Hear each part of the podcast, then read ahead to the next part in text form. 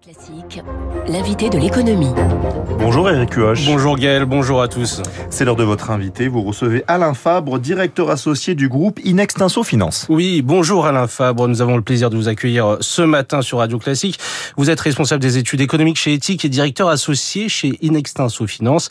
Alors, Alain Fabrière, la BCE nous a donc réservé une petite surprise. On s'attendait à une hausse des taux de 0,25%. Finalement, elle est deux fois plus importante. Il fallait bien cela pour euh, tenter d'éteindre un peu la flambée des prix. Une inflation à 8,6 en zone euro, Alain Fabre? Oui, alors c'était une décision d'abord qui était un petit peu attendue et ensuite qui était nécessaire. Il y a deux choses qui, conditionnent un petit peu le raisonnement de la Banque centrale.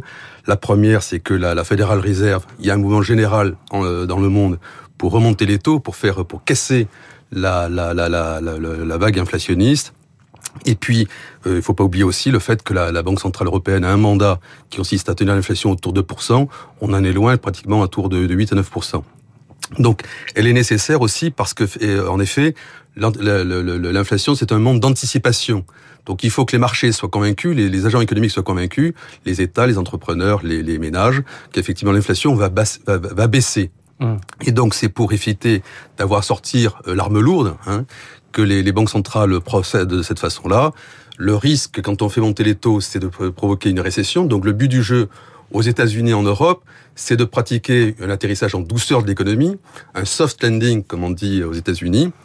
Donc, pour éviter ce qu'avait fait Paul Volcker au début des années 80, euh, c'est-à-dire que de sortir l'arme lourde et de, de, de faire payer l'inflation par une récession. Mais pourtant, l'Europe euh, semble un peu en retard. Vous avez parlé de, de, la Fed américaine qui a commencé à augmenter ses taux dès le mois de mars. Euh, Aujourd'hui, les taux américains, c'est entre 1,5% et 1,75%. On s'attend encore à une nouvelle hausse très bientôt. Est-ce que finalement, on est un peu en retard, nous? Oui, il y a un peu de retard. Et puis, il y a un, il y a un effet dont on peut euh, parler, qui est le fait effectivement la dépréciation du taux de change euro par rapport au dollar. Mmh. Hein.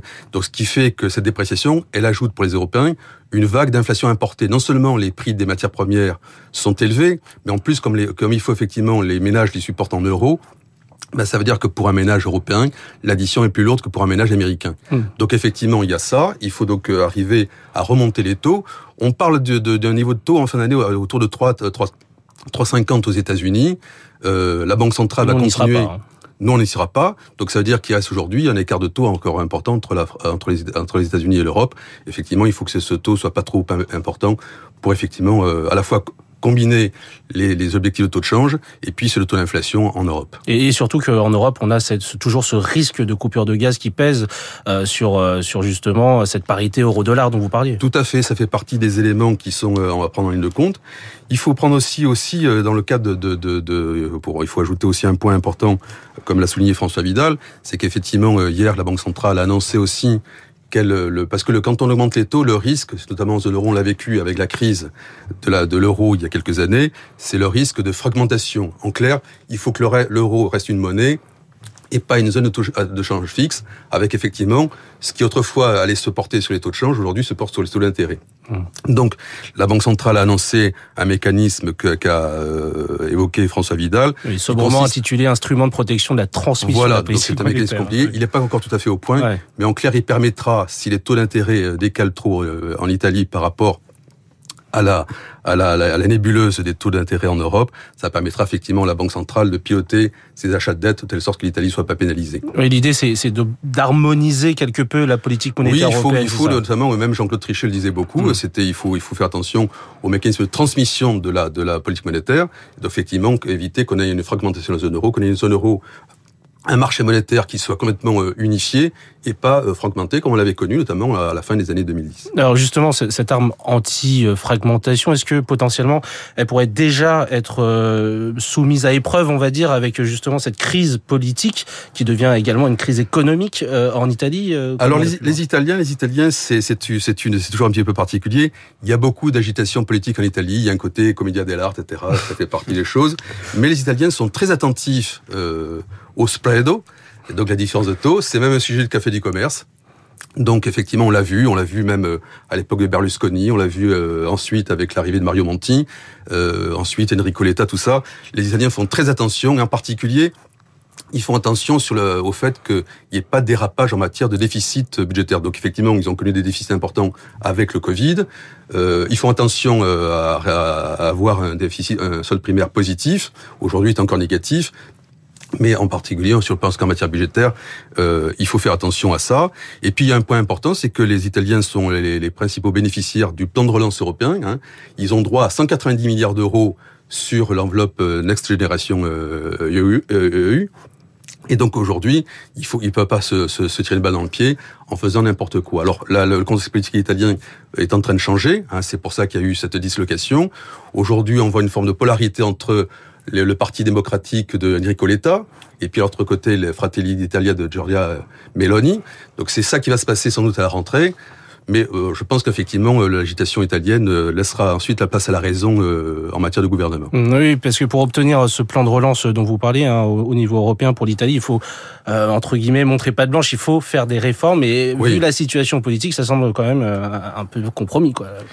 Ça, ça, ça, semble compromis, mais je pense qu'effectivement, il y a toujours plusieurs solutions. Il y a effectivement toujours le parti de la raison, même quand les, les, les partis politiques s'excitent sur la, la, la, la, scène sur le, de, de, théâtre. Et puis, aussi toujours la possibilité de faire appel à des techniciens. Mario Draghi en était un, euh, Mario Monti en était un, etc. Donc voilà, il y a toujours cette possibilité de faire appel à des techniciens quand les conflits politiques ne permettent pas d'assumer politiquement les, ce qui est dit euh, devant les électeurs au niveau d'un gouvernement. Mais alors, est-ce que cette tempête italienne, euh, une tempête parfaite, hein, comme l'a dit mmh. Paolo Gentiloni, qui, qui mmh. prend rarement la parole et qui l'a euh, à la qualifié ainsi, le commissaire européen à l'économie, est-ce que cette tempête européenne s'ajoute, euh, italienne, pardon, s'ajoute à cette tempête européenne que qu'on subit actuellement?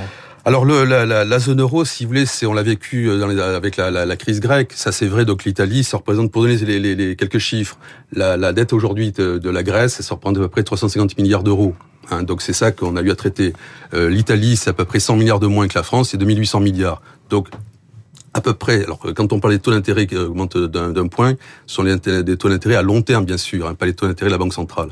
Mais effectivement, ça représente à peu près la même chose que pour la France, environ 40 euh, milliards d'euros de plus.